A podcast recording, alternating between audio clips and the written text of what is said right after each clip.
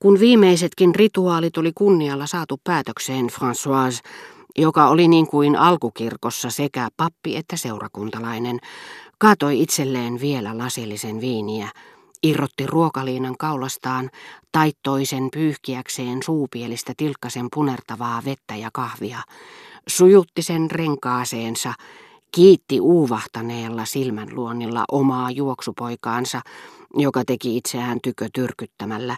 Saisko olla vielä viinirypäleitä, ne on tosi hyviä. Ja lähti siitä paikasta avaamaan ikkunaa sillä varjolla, että tässä kurjassa keittiössä oli aivan liian kuuma.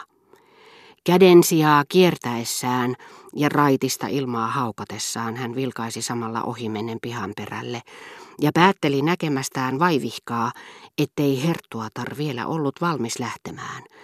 Tuijotti hetken hartaasti ja halveksuvasti odottavia vaunuja, ja uhrattuaan nämä silmänluonnit maallisille huolilleen, hän kohotti katseensa taivaaseen, jonka kirkkauden hän jo oli arvannut lauhkeasta tuulesta ja auringon kuumista säteistä.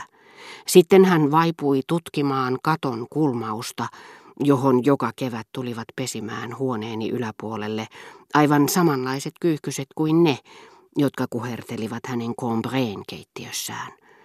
Combre, voi Combre, hän huudahti, ja tämän rukoilevan huudahduksen suorastaan laulavasta sävystä, niin kuin myös kasvojen aarlilaisesta puhdaspiirteisyydestä, olisi voinut päätellä Françoisin olevan eteläranskalaista sukua, ja hänen itkemänsä kadotetun kotiseudun vain valittu sellainen. Mutta se olisikin ehkä ollut erehdys, sillä sellaista maakuntaa ei luultavasti olekaan, jolla ei ole omaa eteläänsä ja lukuisat ovat ne Savoijin ja Bretanien asukkaat, joiden puheesta tapaa kaikki eteläranskalaisille tyypilliset pitkien ja lyhyitten vokaalien hivelevät vaihtelut. Voi sitä maa raukkaa, Koskahan tästä taas pääsee sinne, että sais viettää koko siunatun päivän orapihlajien ja sireeniparkojen siimeksessä kuuntelemassa peipposta ja vivonnen solinaa, semmoista kuiskutusta vaan, eikä tätä soittokellon kurjimusta, jolla nuori herra juoksuttaa mua tässä se vietävän käytävässä ainakin kaksi kertaa tunnissa. Ja sitä vielä sanoo, etten tule niin vikkelästi kuin pitäisi. Sen kellon ääni kun olisi kuultava ennen kuin hän on soittanutkaan, ja jos sattuu olemaan minun minuutin myöhässä, niin eikös hän rupea ihan raivoksi. Voi combre parka. Voi olla, etten näe sua ennen kuin kuolleena, sitten kun mua peitetään niin kuin kiveä maanrakoon. Sinne ei sitten enää tunnukaan orapihla ja valkoisten kukkien tuoksu. Mutta vielä kuoleman unessakin mun korviini varmaan kantautuu ne kolme soittoa, jotka on tehneet mun elämäni helvetiksi jo maan päällä. Mutta hänen puheensa keskeytyi pihalta kantautuviin kutsuihin. Siellä oli liivintekijä, jota isoäitini oli aikoinaan pitänyt niin sympaattisena käydessään Rova de Villepari siitä tapaamassa, ja Françoisin sydämessä räätäli oli vähintään yhtä suuressa arvossa. Hän oli kohottanut katseensa kuullessaan ikkunaamme avattavan ja yrittänyt jo jonkin aikaa kiinnittää naapurinsa huomioon voidakseen tervehtiä tätä. Entisaikojen nuoren Françoisin miellyttämishalu silotti silloin herra Jupianin kunniaksi vanhan keittäjättäremme myrtyneet kasvot, joita pahan tuulisuus ja lieden lämpö olivat raskauttaneet, ja tahdikkuudella, jossa lumoavasti yhtyivät pidättyvyys ja tuttavallisuus, hän vastasi ystävällisesti liivintekijän tervehdykseen, mutta teki sen sanaakaan sanomatta – sillä vaikka hän uhmasikin äitini kieltoja kurkistellessaan pihaan, hän ei sentään uskaltanut uhmata niitä niin paljon, että olisi ruvennut rupattelemaan ikkunasta, mikä Tepponen Françoisin mukaan olisi aiheuttanut hänelle aikamoisen sapiskan rouvan suusta. Hän osoitti sormellaan odottavia ajopelejä ja ilmehti samalla ikään kuin olisi sanonut komeita hevosia, mutisten samalla itsekseen mokomakin rotisko, koska hän tiesi, että räätäli vastaisi hänelle kädet torvena suun edessä, saadakseen kuulumaan puoliääneen lausutut sanansa. Kyllä tekin voisitte pitää hevosia ehkä enemmänkin kuin he, jos vain haluaisitte, mutta se ei kiinnosta teitä.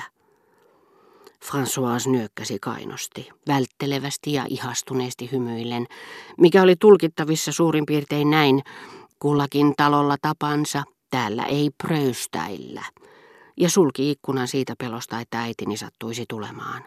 Mainitut te, jotka olisivat voineet pitää enemmän hevosia kuin germantit, olimme me.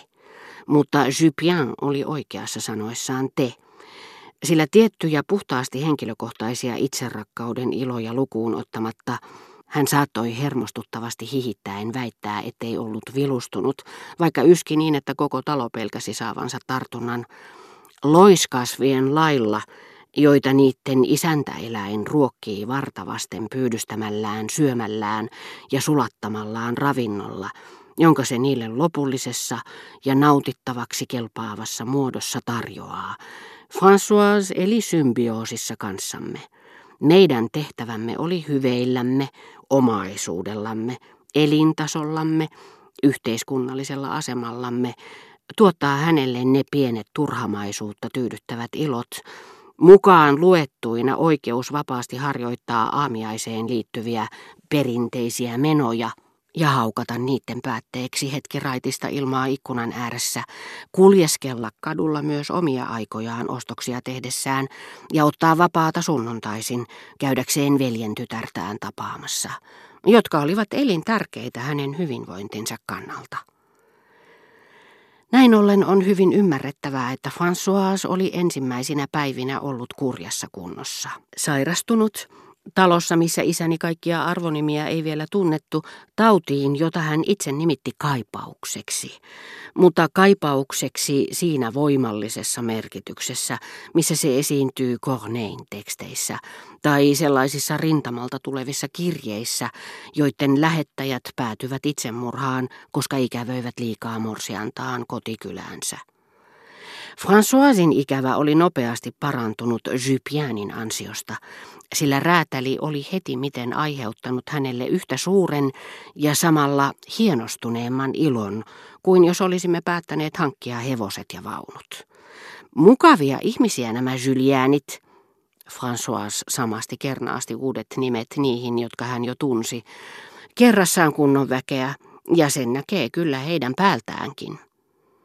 Olihan Jupien oivaltanut ja tehnyt tiettäväksi muillekin, että meillä ei ollut hevosajopelejä siitä yksinkertaisesta syystä, että me emme sellaisia kaivanneet.